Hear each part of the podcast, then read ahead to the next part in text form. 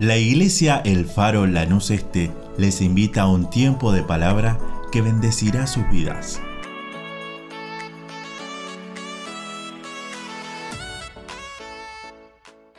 El contexto de la historia es algo bárbaro, porque Daniel es un cautivo de Babilonia. Es alguien que fue arrancado de su pueblo y transportado a Babilonia y él tuvo el privilegio de caer entre los príncipes. Y ese privilegio lo llevó a buscar y confiar más en Dios. ¿Por qué razón? Por la única razón que había en Babilonia. Babilonia, una ciudad cargada, tapada de pecado, donde el rey babilónico pertenecía o era el padre de las tinieblas, porque su reino estaba plagado de agoré, de toda esa gentuza había ahí. Todo esto lo hace en un contexto de un edicto que saca el rey por el solo hecho de que una noche soñó, vio una visión. Pero a la mañana cuando se despierta se olvida de la visión. Entonces llama a todos los sabios, los agores, toda esa gentuza, le dice, demen lo que soñé anoche, díganme lo que vi. Claro, nadie le podía decir nada, evidentemente, hasta que uno se anima y le dice, Rey, pero si vos no nos contás el sueño, no te podemos dar la interpretación, porque eso no está entre los eso está en un ser divino que te revele algo. Entonces un rey enfurecido por eso hace un decreto y lo presenta, que maten a todos los sabios, todos los adivinos, a todos los saberos, a todos los manochantas que tenían ahí, y entre ellos caían justo este Señor Daniel, Sadrach, Mesach y Abednego, los siervos de los hebreos. Ahora, ¿qué es lo que pasa? Cuando Daniel se entera esto, dice al capitán de la guardia con el rey, déjame que le pida por lo menos un tiempito para orar, para que Dios me revele, para que yo le pueda revelar, mi Dios lo puede hacer. Y con eso se acerca al rey, el rey le concede, y Daniel le es revelado esa figura que no quiero entrar en tema, se me va el día y la noche, pero sí que lo dejo para que vos lo leas en tu... Esa visión que ve Nabucodonosor, Daniel se la interpreta. Y antes de llevarle esta interpretación, Daniel dice, el muda los el que pone y saca red. Él da la sabiduría a los sabios, la. Él escribe, revela lo profundo, lo escondido. Él conoce las tinieblas, él conoce el mal, él lo sabe todo. Y Daniel, en estos versículos de sus padres, aquellas palabras que sus abuelos, sus padres le habían enseñado, esas palabras mismas que usa Teófilo cuando escribe el libro de los hechos, le dicen, ustedes, ustedes son los hijos, ustedes no pueden estar como están, ustedes a la palabra la tienen que saber de taquito, pero estamos transpirando como todos los demás por no conocer la palabra. Por eso me gustó esa versión. Toda la palabra, toda la palabra es para mí. Decir, es para mí. Toda la palabra es para mí. Como lo dijo la hermana. Y ya le tocó ese versículo, esa bandera que va adelante, banderas de amor, es de protección. Y esa bandera nosotros la tenemos. No es que no te... Es como la paz, plantó en ti. Y es una semilla que crecer, crecer. Y crece tanto que hace una planta grande. Y esa planta grande dice que hasta las aves de los vienen a hacer sus nidos. Por eso no temas en esta mañana. Quería tocar tiempo. Yo conozco, pero los que saben de la palabra dice que hay trece. Pero tranquilo, voy a hablar de dos nomás. El tiempo cronos, tiempo que nos lleva, nos marca, nos limita. Ese es el tiempo crono, el que se mide, el que está registrado, el que no lo ves, pero te despierta a la mañana, te saca de la cama como eh, hay que salir a laborar, llegamos tarde, ese es el que nos maneja. Y el otro tiempo es el Cairo. El Cairo es una irrupción de Dios en el lapso que tenés de vida en esta tierra, porque recordá que nosotros somos pasajeros, estamos de viaje es un paso por esta tierra a la patria celestial. Por eso se dice que yo no soy ciudadano de esta tierra. No, no, yo pertenezco a aquel reino, al reino eterno. Porque dice el libro de Eclesiastés capítulo 3, verso 11, y lo podemos leer, Eclesiastés 3, verso 11, está hablando de la eternidad. Eclesiastés para los nuevitos está después de Salmo, después de Proverbio y viene Eclesiastés. Salmo más o menos está en la mitad de la Biblia, para que te sea más fácil buscar. Y entonces tenés Salmos, Proverbio, Eclesiastés. Capítulo 3, verso 11 dice así, todo lo hizo hermoso en su tiempo y ha puesto eternidad en el corazón de ellos, sin que alcance el hombre a entender la obra que ha hecho Dios desde el principio. Es decir, yo vengo de allá, de la eternidad. Y como dice el salmista, en esa eternidad Él puso códigos en mí y en ti para que se desarrollaran, para que vos puedas fluir en este paso en esta tierra. Por eso el salmista enfoca un versículo y por eso el judío siempre buscó un mentor para que te guíe, para que te dirija, para que te ayude.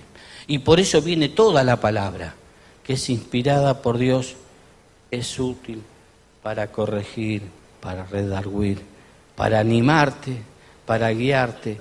Y a veces no tenemos esa magnitud de la palabra en nuestra vida y por eso muchas veces padecemos sufrimos, porque nuestra mirada no está puesta en el galardón, como dice Pablo, sino muchas veces está puesta acá, en las cosas de la tierra. Y nosotros sabemos que lo de esta tierra perece. Un día se termina, como la visión que vio el, rey Nabucodonosor. En los pies había barro y hierro y una piedra que viene cortada, no con mano, dice, páfate, pega y se destruye todo y se destruye para siempre. Y son estos los últimos días que nos quedan sobre esta tierra, porque esa piedra va a llegar. Por eso digo, la visión fue tremenda, pero lo que le dijo Daniel también. Y hoy es para nosotros aprovechar el tiempo que vivimos. La historia cuenta la historia cuenta no, lo dice Pablo, escuchándolo a Pedro. Pedro habla de que nosotros somos la extensión del reino de Dios en la tierra. Y Pablo habla sobre esto y dice también que nosotros, si nos unimos a Él, somos un cuerpo con Él. Lo que está diciendo en frases es donde yo me muevo, Él se mueve. Donde yo camino, él está. Donde yo voy, Él está conmigo. Es su espíritu dentro de mí. Por eso es importante cómo vivimos, cómo hacemos, cómo andamos. Por eso también aprovecho esto para refutar esa onda que dice que somos salvos para siempre. Yo no dudo que el Señor te salvó y vos vas a ser salvo para siempre. Pero vos tenés que cuidar esta caja este cuerpo, vos tenés que guardar tu salvación, vos tenés que conocer la palabra, vos tenés que dejar que ella se te revele a tu espíritu y hacer lo que muchas veces nos cuesta, indagar, leer, aprender. Por eso insto, esa escuela no te la pierdas, no te pierdas el faro escuela. Que no sé quién es el maestro, pero vamos a orar por el maestro, porque acá hay muchos maestruli, ¿eh? Gloria a Dios, gloria a Dios por ello. ¿Sí? Gloria a Dios por los maestros de los niños. Gloria a Dios por aquellos que empiezan a enseñar a nuestros hijos, a nuestros nietos, tengo que decir, los primeros pasitos. Porque te están haciendo un dibujito, te están enseñando esto. Y eso va entrando en tu ser, en tu vida. Gloria a Dios por ello. Gloria a Dios por lo que ayudan, por lo que arman, por lo que conforman el cuerpo para que vos estés saturado de la plenitud de Cristo. Gloria a Dios por ello. Por eso en esta mañana quiero enfocar la figura de Evan Robert. Era un minero pobre, dice la historia, pero él tuvo la luz de juntarse con mil predicadores. le dijo, muchacho, nosotros tenemos que ponernos de acuerdo y vamos a predicar cuatro cositas nomás. La resurrección, la sanidad, el bautismo del Espíritu Santo y el regreso del Señor a esta tierra. Cuatro cosas. Y eso fue lo que trajo la explosión en Gales. ¿Por qué? porque le dijo de la resurrección, ¿qué podemos decir? Que el Señor resucitó. Y a pesar de que los grandes del templo salieron a decir, los discípulos robaron el cuerpo, la evidencia ya estaba sembrada en todo Jerusalén. ¿Por qué? Porque cuando el Señor Jesucristo resucita, todos los que habían muerto en Jerusalén resucitaron con Él. Que muchas veces no se dice. Y esto es una evidencia que no se pudo parar. ¿Por qué? Porque vos tenías un vecino de enfrente de tu casa que había muerto en el Señor y resucitaba. Y este volvió a la vida. Y vos tenías un pariente y mi pariente también resucitó. Y vos tenías un amigo y ese también resucitó el día que resucitó nuestro Señor. Y esa evidencia hasta hoy no la pueden parar. Y mucho no se habla, pero la evidencia es algo que vos cargás, que vos llevás, como yo esta campera, que ahora tengo calor. Pero la tengo puesta, porque es mía, porque me la regalaron los chicos para el día del papá. Pero, ¿entendés?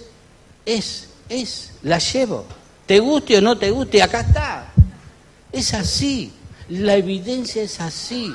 Por eso, teníamos un amigo en Córdoba, que lo tengo todavía, y él cuando nos contaba su evidencia, andaba de novio con una chica y fueron a la cancha, y en la cancha había uno que predicaba y lo fueron a escuchar como que, qué sé yo, si no lo conocían.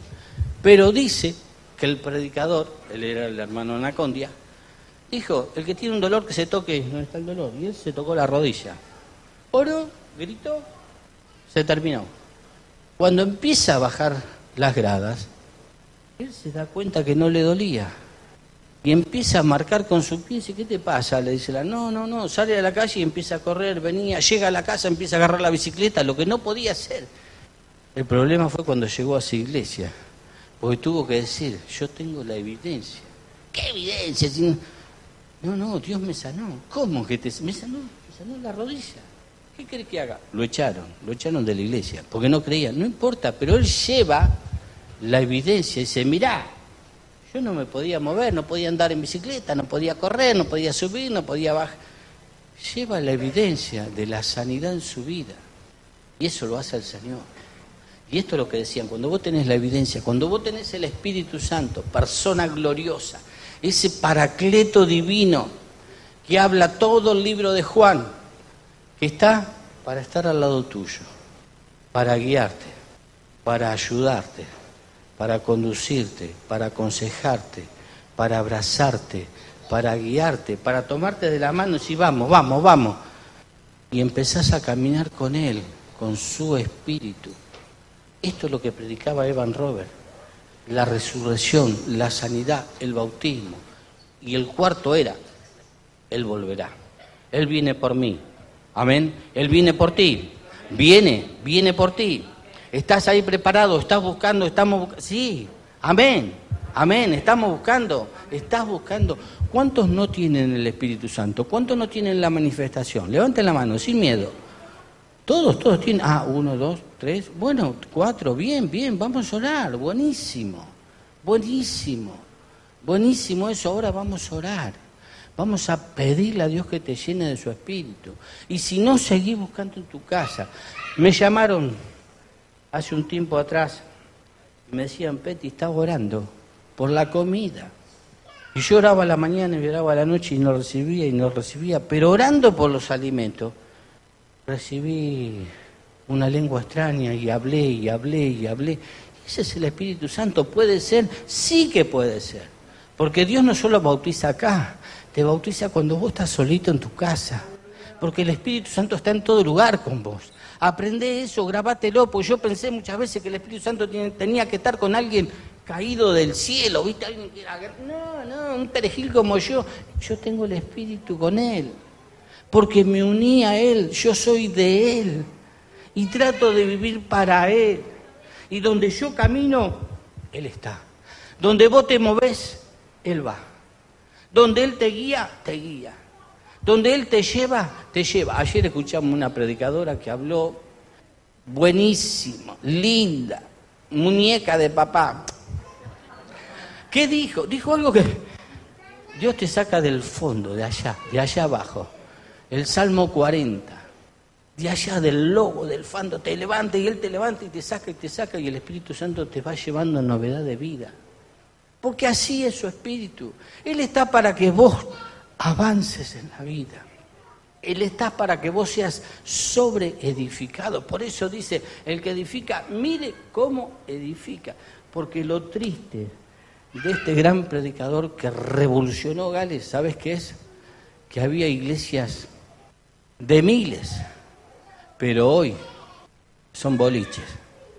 Los que edificaron no siguieron edificando en la palabra y se fueron por las ramas y hoy están todos perdidos.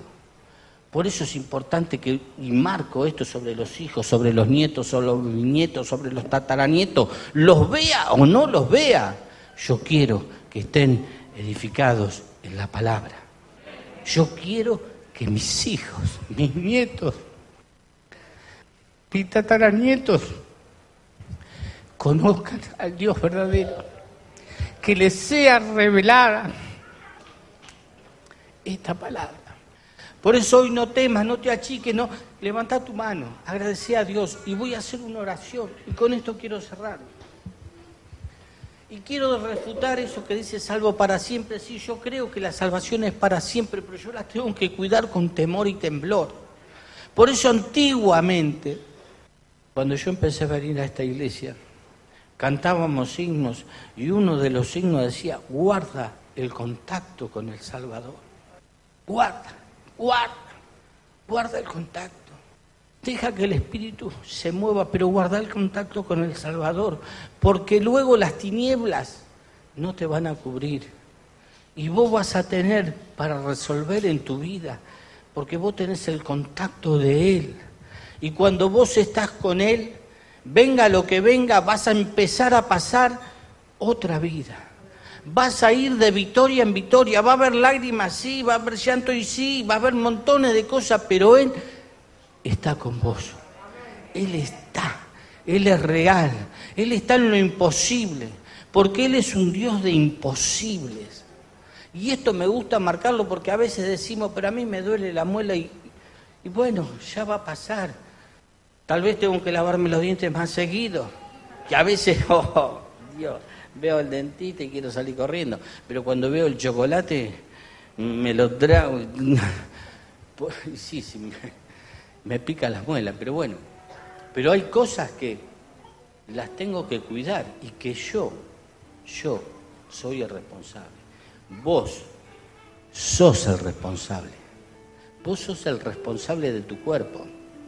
Viste que no hay amén. Decía amén, acompáñame. Vos sos el responsable de tu cuerpo. Amén. Sí, yo también lo soy. Yo me tengo que cuidar. No es que soy flaco porque soy flaco, no. Me tengo que y me tienen que controlar. Para eso tengo la mujer que tengo. Le digo, comete vos. Y ellas están cuidándose. Pero nosotros somos, somos así, somos débiles, nos entusiasmamos. Pero Él está para nuestra ayuda. Él está para fortalecerte.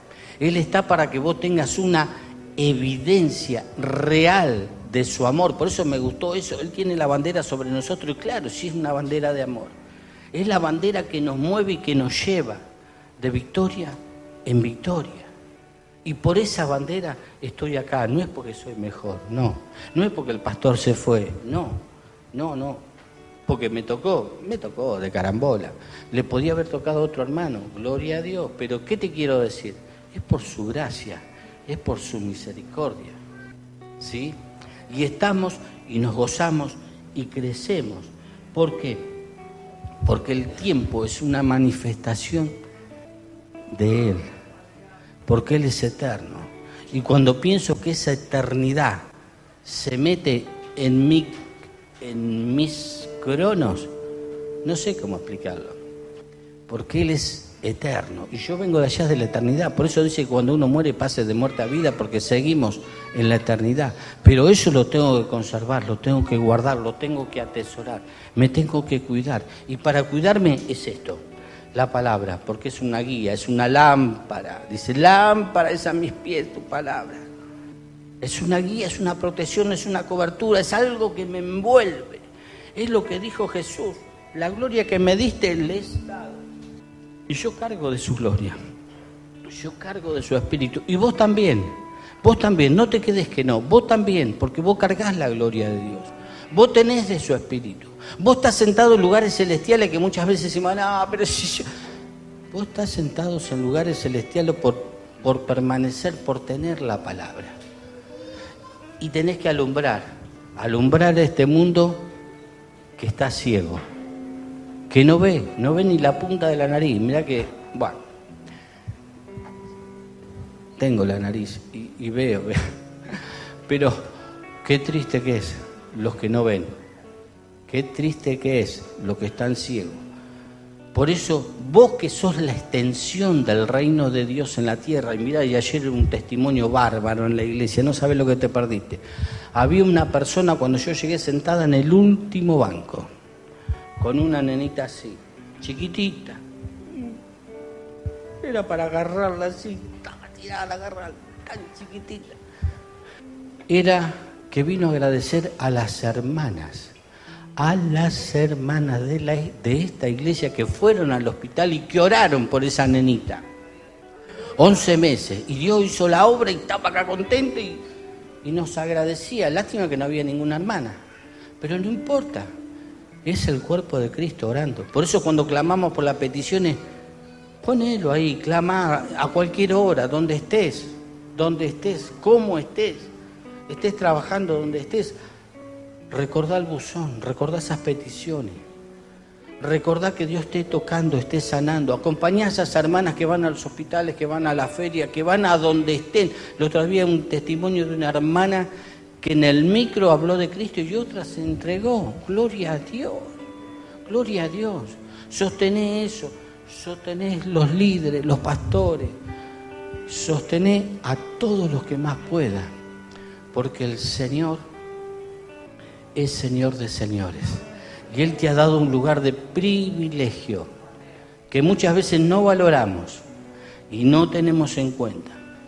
Pero Él me insta a decirte, cuida lo que Dios te ha dado. Porque lo que Dios te ha dado, te lo ha dado Él a vos. No es que lo heredaste. No es que hiciste algo y dices, toma. No, no es que lo compraste. No, lo que Él te ha dado, te lo ha dado a vos. Y vos sos portador de lo que Él te ha dado. Y en ese Cairo, en esa irrupción de Dios en tu vida, tiene que ser manifiesta. Por eso dice que la lámpara no se pone abajo de la cama o abajo de la mesita de luz o abajo de la mesa, no, no, se pone arriba, porque tiene que alumbrar. Y vos estás puesto arriba para alumbrar a este mundo de tinieblas a este mundo de pecado, a este mundo que solo está de trampa, que solo maneja la mentira, que solo maneja el engaño, que está constantemente deseándote el mal, porque ve tu prosperidad, ve tu felicidad, ve cómo Dios está avanzando en tu vida, en tu hogar, en tu familia, en tus hijos, lo ve, porque sos la luz sos la luz. Decía amén. Sos la luz. Amén. Sos la luz. Vos sos luz. Alumbrá. Amén. Alumbrá. Amén. Decía amén. No te achiques, mi hermano, no te achiques. Sí que soy débil, sí que tengo falla, pero por eso me levanto a orar, por eso clamo, por eso me levanto a leer, por eso cuando estoy aún en el techo, el otro día me pegué un patinón en el techo, llovía y afanado, porque ya casi que terminaba. Casi me vengo abajo, pero Dios me agarró. Me agarró. No es un testimonio para contar, porque voy a casi me retan encima. Pero es así. Él está, Él está ahí. Él está cuando trabajo. Él está donde me muevo. Él es real es una persona. Es una persona gloriosa en mi vida, en tu vida. Valorá eso. Que eso no se consigue, eso no se compra, eso no se vende, eso no, no, eso, eso viene de Él, para vos, para vos nomás. Eso viene de Él para vos. Amén, amén, es para mí. Yo lo necesito. Por eso quiero orar. Quiero orar con Luis, con los líderes, por las peticiones, pero quiero orar por estos puntos. Él resucitó y vos sos la evidencia de que Él resucitó. Amén. Amén. Él te sana. Amén. Él te bautiza con Espíritu Santo. Amén. Él viene, Él viene por vos y por mí. Amén. Porque Él viene. Él viene. No sé cuándo, pero la visión marcaba los últimos días. Y lee el capítulo 2. Léete todo el libro de Daniel. Pero este capítulo es de oro puro. Vas a ver cosas que vos decís, ¿cómo? ¿Por qué se la reveló a un impío? Porque él quería glorificarse. Y este tema fue un tema de techo el otro día. ¿Por qué pasó lo de Ucrania? ¿Por qué? ¿Cómo se va a glorificar en eso? Y sí, en Ucrania hoy no hay una Biblia. Porque las que había se la están devorando los que quedaron con vida. Mirá lo que te digo.